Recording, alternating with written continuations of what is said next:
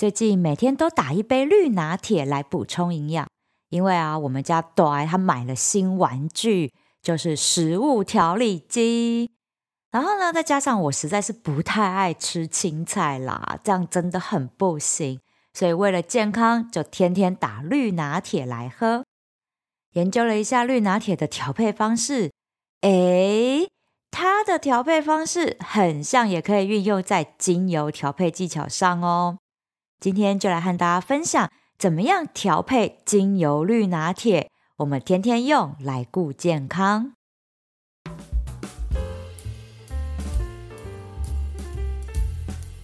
最近我家朵儿都在看陈月清老师的养生文章，就一直很想要试试看绿拿铁。那无奈啦，外面卖的综合蔬果汁啊都不太合我们的胃口，因为那个菜味吼实在是真的太重了。所以呢，我们就趁着好事多黑色星期五，就买了食物调理机回来。从那天开始呢，我就幸福的天天都有绿拿铁可以喝喽。其实哈，我原本是很反对啦，因为我真的很讨厌吃青菜。哪天哈，如果你们大家有机会约我出来吃饭，就知道了。我是真的会把菜原封不动的放在旁边都不吃的哦，完全不会因为我要维持我是一个健康芳疗师的形象而吃两口，不会，就是不会吃。哎呦，因为啦，我觉得不论是哪一种青菜哈。我都觉得有一股说不出来的菜味，我真的不爱那个味道。那就跟有些人不喜欢芹菜啊，不喜欢香菜一样的。我只是比较严重一点，是所有的菜都不喜欢的。好了，那那有啦有啦，像高丽菜啊或白菜哈、哦，这种浅绿色的蔬菜我是可以接受的。那大陆妹这个属于有点浅绿色的，这个我也 OK。但是深绿色的我真的就无法，尤其是像青江菜哦。它真的苦味很重哎，但是呢，朵儿就很坚持啊，他就说：“哎，你便秘那么严重还不吃青菜，那老了怎么办？”那我就很无言。对啦，我真的是便秘这件事情很无解。那加上最近实在是没什么在运动，所以肠胃蠕动更慢，就更难出来这样子。那我也有个朋友就跟我分享啊，他说他最近去检查心脏。那我就想说，哎，怎么一回事呢？怎么会去检查到心脏这样？那他就说啊，他最近偶尔就会觉得心脏痛，所以他有点紧张这样的状况，所以就去看医生。那医生就问说，哎，你是在什么样的情况下会出现心脏痛？然后就讲了几个状况让他做回答。最后医生就问他说，那你上大号的时候会出现心脏痛吗？那我这朋友就想一想，他说会耶。那医生就说了，嗯，那你的心脏痛是因为便秘要上出来太用力，所以才导致心脏痛。那你只要便秘调理好就没有事了，连药都没有开给他 啊！我就真的超讶异的，居然有人上厕所上到这么的用力，居然会用力到心脏痛，我就有点庆幸啦，我没有这个状况，这该庆幸吗？所以其实应该还是要好好顾身体才对。而且啊，我发现我身边有几个有便秘情况的朋友，不论男生女生哦，几乎都有手脚冰冷跟畏寒的状况。那我就查了一些中医相关的资讯，说我们这种情况呢是属于虚寒的冷底体质。但是呢，这个冷底的这个体质，它的排便状况其实多半是拉肚子，而不是便秘。所以我就不太知道怎么样去解释这个状况了。Anyway，总之呢，对，就是把食物调理机买回来，所以我们就开始天天喝绿拿铁的日子啦。其实这一类养生蔬果汁哦，也不是现在才流行，十几年前呢就开始有了，像是流行自己打豆浆啊，还有精力汤，有没有？那精力旺盛的精力汤，这都红过一波了。那当时的精力汤，它的食材主要有蔬果、谷、芽这四大类，也就是蔬菜、水果、坚果、谷物，还有芽菜。这芽菜指的就是苜蓿芽、小麦芽这种芽菜，是不是？那时候大家应该有印象，这一类的芽菜就很热门。那从精力汤呢，就开始延伸出来各种蔬果汁的食谱。然后到了这几年呢，就换了一个好听的名字，就叫做绿拿铁。所以说穿了，绿拿铁的本质就是蔬果汁的一种。不过哈，这个绿拿铁啊，和以往的精力汤跟蔬果汁其实有很不一样的地方，真的要认真研究之后才会知道。像是蔬果汁啊，它里面的蔬菜哈都是生的，直接下去打。但是绿拿铁的蔬菜其实都要先烫过、烫熟了才能够再去打。哎，这个很费工呢。那为什么要这么做？我后来才知道，因为大部分的蔬菜它都属于寒凉性质的，烫熟蔬菜呢，对于偏寒体质的人来讲会吸收的比较好。因为有一些寒凉性质的蔬菜，在烫熟了之后，它会变成平性或者是温热的性质。哦，所以就算这种偏寒性质的菜烫熟，对我们这种冷底体质的人来说，也是可以摄取的。而且啊，烫熟之后的菜打成绿拿铁，真的好喝顺口，超级多，真的真心不骗，连青江菜打起来都好喝，因为它打起来意外的没有苦涩味耶，所以我就觉得，哎，这还让我蛮惊奇的地方。但是哈，还是真的要加水果才会好喝。哎，说到加水果啊，也不是说想要加多少就加多少。像我这种很爱喝甜的人，我就希望加很多盖掉菜味。但其实不能这样。绿拿铁它的蔬果比例是有黄金公式的哦。它的蔬果占比呢是蔬菜占二，水果占一，再加一点适量的坚果。然后水的部分，我们可以用一般的开水或者是无糖饮品加进去打。所以这样说来，一杯绿拿铁里面它就包含了蔬菜、水果、好水、好的油脂和好的蛋白质，所以喝起来呢，口感就很绵密，有一种拿铁奶香的感觉。然后里面呢就富含了蔬菜、水果的营养，这样子满满一杯就可以摄取到好的油脂。纤维质、蛋白质、矿物质、碳水化合物，还有维生素，这一些人体每天必须要摄取的各种营养素。那既然都要喝绿拿铁了，所以我们就多方尝试各种蔬果的搭配。诶，我们就有实验过那个喝纯的芹菜汁，这个也是前一阵子超流行的一种养生蔬果，里面什么都没有加，就只有纯的芹菜。我们就打来喝了之后，哦妈呀，超难喝！我这只抿一小口，马上就说不行，我要加其他的水果进去。啊，那个芹菜味太重，太可怕了。而且啊，哈，那个芹菜汁很像很寒，像朵儿这种跟暖炉一样热的体质，他喝完一大杯纯的芹菜汁之后，他都说他觉得很像有一点点冷起来的感觉。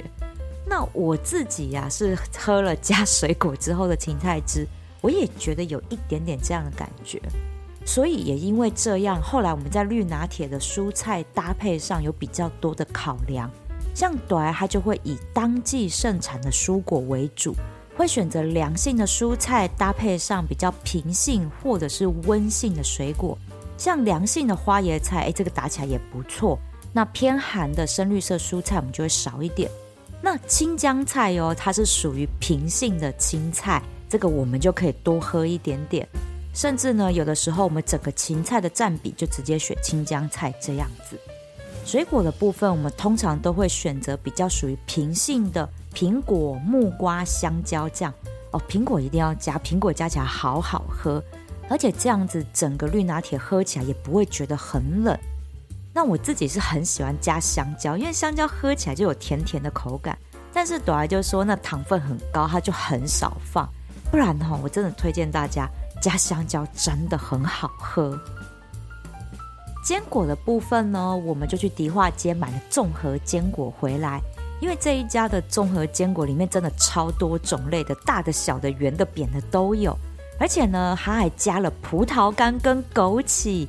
这光香味闻都觉得很好闻，那我会建议啊，其实真的要加一点坚果，像我们大概就是加个一汤匙这样子，因为绿拿铁它加了坚果下去打，味道会带一点坚果香气，而且喝起来很滑顺。我试过有加跟没加，真的有差，所以还是要加一点坚果，真的味道很香。那有些专家就会说呢，要加高蛋白在里面，我们是没有加啦，我们都加豆浆比较多。那这就是黄金公式里面的无糖饮品的部分，那也可以用水就好。那我们是觉得加豆浆是比较好喝，而且啊，朵儿真的玩上瘾，他还去买了黄豆回来蒸熟蒸透，自己打豆浆，是不是超搞刚的？那在准备这些食材的部分呢，就是朵儿他每个星期天都会去菜市场把这些食材买回来，然后洗菜、烫菜。蒸黄豆这样，然后我就负责切水果，然后我们会一一的称重量，称出一人份的绿拿铁食材，然后用夹链袋装好冷冻起来，然后要喝的时候直接拿一包出来打就好。黄豆的部分呢，就是另外再分装冷冻这样子。那我个人是比较懒惰一点点，我就是蔬菜水果跟黄豆全部加在一起，然后加水就啪啦啪啦啪啦的打在一起，然后这样一杯绿拿铁就完成啦。所以呢，如果大家家里面呢已经有食物调理机，我真的很推荐可以天天喝绿拿铁。那我现在大概喝了快一个月，我觉得其实身体会变得很舒服。基本上我喝快一个礼拜的时候，我就感觉到身体有被清干净的那种感觉。那个排便哦，还是没有天天出来啦，因为这个真的不可能只靠喝绿拿铁就可以改善的，还是要运动。好，但是喝绿拿铁呢，我发现有肠胃被洗干净的那种感觉。最明显的就是我感觉到我自己的肠胃道变得很舒服，尤其是食道到胃部的这一段，因为我原本就有一些胃食道逆流的现象嘛。那喝绿拿铁之后，我发现有改善这样的情况，而且我觉得我这一段的消化道是有被绿拿铁给冲洗干净。原本很像有一种油油黏黏的一层东西，然后突然间被洗掉、洗干净的那种干净感。所以这样子我喝下来之后，我觉得有一种身体啊整个被洗干净的这种感觉，我还蛮推荐大家的。而且我后来还发现哈，我变得很少想要吃垃圾食物。哎，我后来这样认真的想一想，我已经一个月没有吃咸酥鸡了耶。真的，因为我以前就是一个一个礼拜一定要吃个一次，没吃嘴会痒的那一种。但是开始喝绿拿铁之后啊，我完全没有想到要吃的这个念头。那之前我们有讲过零食成瘾这件事情，有说过吃垃圾食物会上瘾，是因为它触动了大脑的奖赏机制。这个大脑的奖赏机制是由多巴胺产生的一种神经奖赏的通路。各种成瘾物质会触动我们大脑皮质的一个回路，让我们吃下去之后产生幸福感，无形之中就用健康去换这种虚无缥缈的快乐。但可怕的是啊，垃圾食物因为营养成分很低，对我们身体健康没有帮助之外，还不断地对大脑产生奖励作用，驱使我们吃更多来换取这种空虚的快乐。所以，垃圾食物上瘾的 SOP 流程就是欲望满足、大脑奖赏机制、多巴胺分泌，然后上瘾这样的恶性循环。那我喝了绿拿铁之后啊，我发现我很像就忘记有咸酥鸡这项食物一样，就是我没有要吃的念头。明明有的时候我回家的路上，其实就会经过咸酥鸡摊，也有闻到它的香味哦。但是就很像视若无睹，没有什么样其他的想吃的念头，我就这样走过去，真的就会对这项食物没有任何的念头，这让我蛮讶异的，居然呢可以让我戒掉咸酥鸡这件事情。我想这个专家应该都没有发现绿拿铁有这个功效吧？我觉得这样说起来哈，大家会觉得很像有点夸张。相信我，我觉得我讲的比那些专家们还要含蓄很多。但是我真心推荐大家可以试试看喝绿拿铁，真的对健康很有帮助。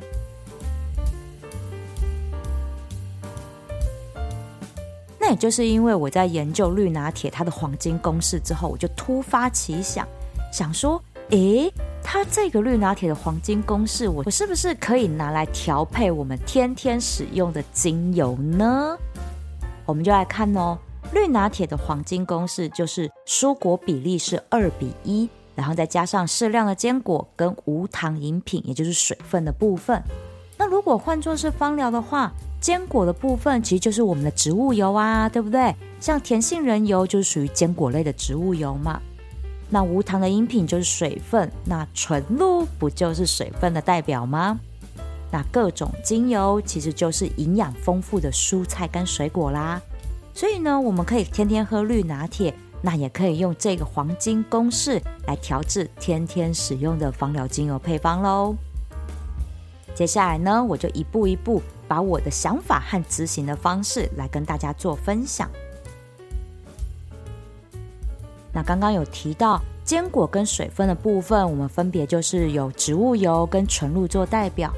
蔬菜水果类的部分呢，我相信蔬菜部分大家不会想要放芹菜籽跟芫荽籽精油，这味道真的有点吓人。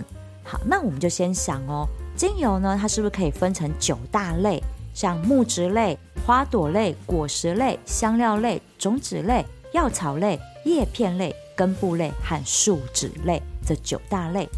所以，我们从吃的食材这个角度来思考，蔬菜类精油有哪些的话，那香料类、种子类、药草类、叶片类、根部类就会放在蔬菜这边，这就蛮合情合理的啦。那水果类呢？当然就是果实类，一定放这里的。那剩下的就是木质类、树脂类跟花朵类的。花朵类的精油我会放在水果这一边，因为有花才有果，所以我就把它算作一起。木质类的精油我会把它归类到蔬菜那边去，因为其实哈木质类精油蛮多都是连枝带叶做蒸馏的，只有少数是用纯木材去做蒸馏，所以我就把它放在蔬菜这一边。树脂类哈，我真的犹豫好久，最后我是考虑到它其实是树的汁液所萃取出来的，和水果有点像，果实里的汁液也是从植物体内去凝结出来的。那再加上我们调配精油配方的时候，树脂类精油的占比其实都不会太高，所以我就把它归类到水果这边来。所以这样子，精油绿拿铁的黄金调配比例我们就出来啦。木质类、香料类、种子类、药草类、叶片类、根部类，这些就属于同一类，占比就占二。花朵类、果实类和树脂类呢，就属于同一类，占比就占一。我的做法呢，是以一周七天为一个周期，先调好这一周我们要用的复方精油，然后呢，这瓶复方精油就可以拿来做熏香啊、调油，甚至还可以拿来做香水喷雾。总之，这一个礼拜我就是用它。那这复方精油要怎么调呢？因为呢，就用一个礼拜而已，所以我就会拿小的那种滴瓶调一沫就好。那一沫大约是二十滴精油嘛，那我们要分成三等份，有点不好算，所以我就会用二十四滴来去做计算，这样每一等份就有八滴精油。计算比较方便之外，也不会因为说啊这个配方没用完，然后就浪费了这样子。好，所以我们这样的一个黄金比例呢，也就是蔬菜类的精油我们占比是十六滴，水果类的精油占比就是八滴。那调这个复方精油呢，我就会因为当下的身体和心理状况，搭配天气等等的一些呃外在因素做调配。比如说啊，像最近天气温差很大，一下热到二十六度，然后又冷到只剩十度，我就很担心我会感冒，所以想要提振免疫力。那再加上呢，我又是属于比较冷底的体质，想要用一些比较温暖类的精油。那这时候我就会先从蔬菜类这一大区里面挑选适合的精油。所以根据我的状况，我就挑选出姜精油、肉桂精油、百里香。广藿香这几支，那姜精油跟肉桂精油呢？哈，这两支挑一支就好了，因为这两支精油的性质其实蛮雷同的，我们就挑一支自己喜欢的味道就可以了。那我就是挑姜啦。那再来呢是百里香，百里香也是属于有温暖感的精油。广藿香之前我们就有提到了，它的杀菌抗病毒能力是非常非常强的。同时，它有激励免疫系统的作用，所以呢，姜、百里香和广藿香这三支精油调配在一起，我们如果拿来按摩的话，它也可以帮忙缓解我们手脚冰冷的状况，同时提振我们的免疫力。水果类的部分，我就会挑柠檬。柠檬它主要呢就是杀菌抗病毒的作用。那如果呢女生呢到了冬天生理期不是很顺，例如容易生理痛或是经血排不干净，那就可以再选一支玫瑰天竺葵来辅助调理妇科的部分。所以呢，这个配方我就和大家分享，手脚冰冷的人，尤其是女生，真的很推荐可以试试看哦。那这个复方的精油比例就是姜五滴。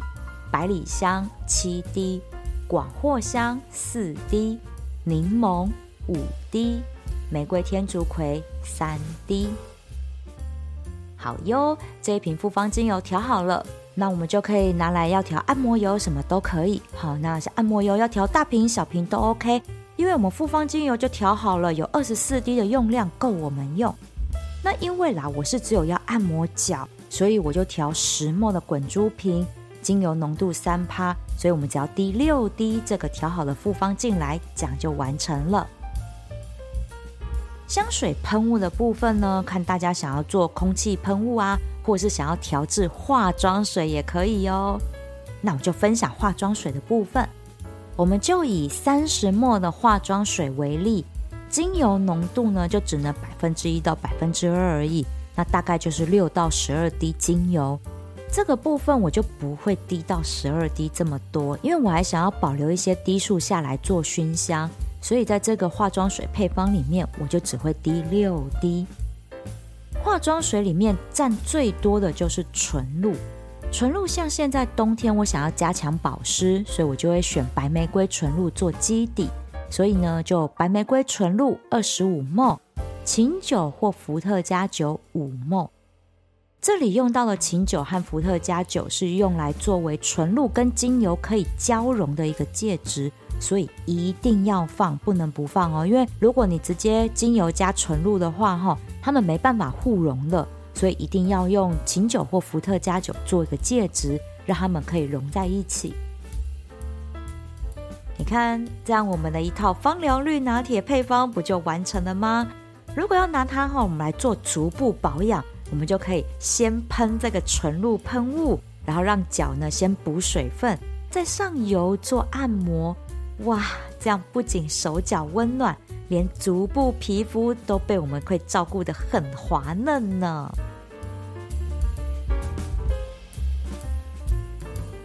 这个芳疗绿拿铁的调配黄金公式，可以广泛的用在我们任何想要调的芳疗配方上。有的时候，我们真的会想不到说啊，我的精油比例要怎么抓、怎么搭配。其实我们就可以用这样子的二比一的一个黄金比例，我们就来抓，这样子大家会更有方向来做精油配方的比例调配。那如果呢，还是想不到要怎么做搭配，很简单，我们就用抽的，好，就是我们先把自己有的精油分类好，分蔬菜类跟水果类。然后就用香气抓周的方式，随机抓三到五支精油。记得哦，一定要把配方写下来，因为有的时候这种随机调配的配方意外的有效，香气意外的好闻。如果你没有记下来配方，会很扼腕的。像这样，我们可以根据自己每个礼拜的身心状况或者是心情来搭配不同的芳疗精油配方。就像我喝的绿拿铁。每周喝的青菜水果都不一样，但是对身体都是有帮助的呢。这个芳疗绿拿铁黄金公式也是我最近才刚试验的一个新方法。如果大家使用后有什么样的心得，欢迎都可以来跟我交流交流心得哦。喜欢我的节目，请按赞订阅，分享给需要用植物香气疗愈身心的亲朋好友们吧。如果有任何和芳疗有关的问题，欢迎写信到我的 email 信箱，或是来 IG 私讯我，我都会为您解答的哟。也非常欢迎来我的芳疗品牌相知香息逛逛，把健康带回家。米萨头的香气杂记，我们下次聊喽。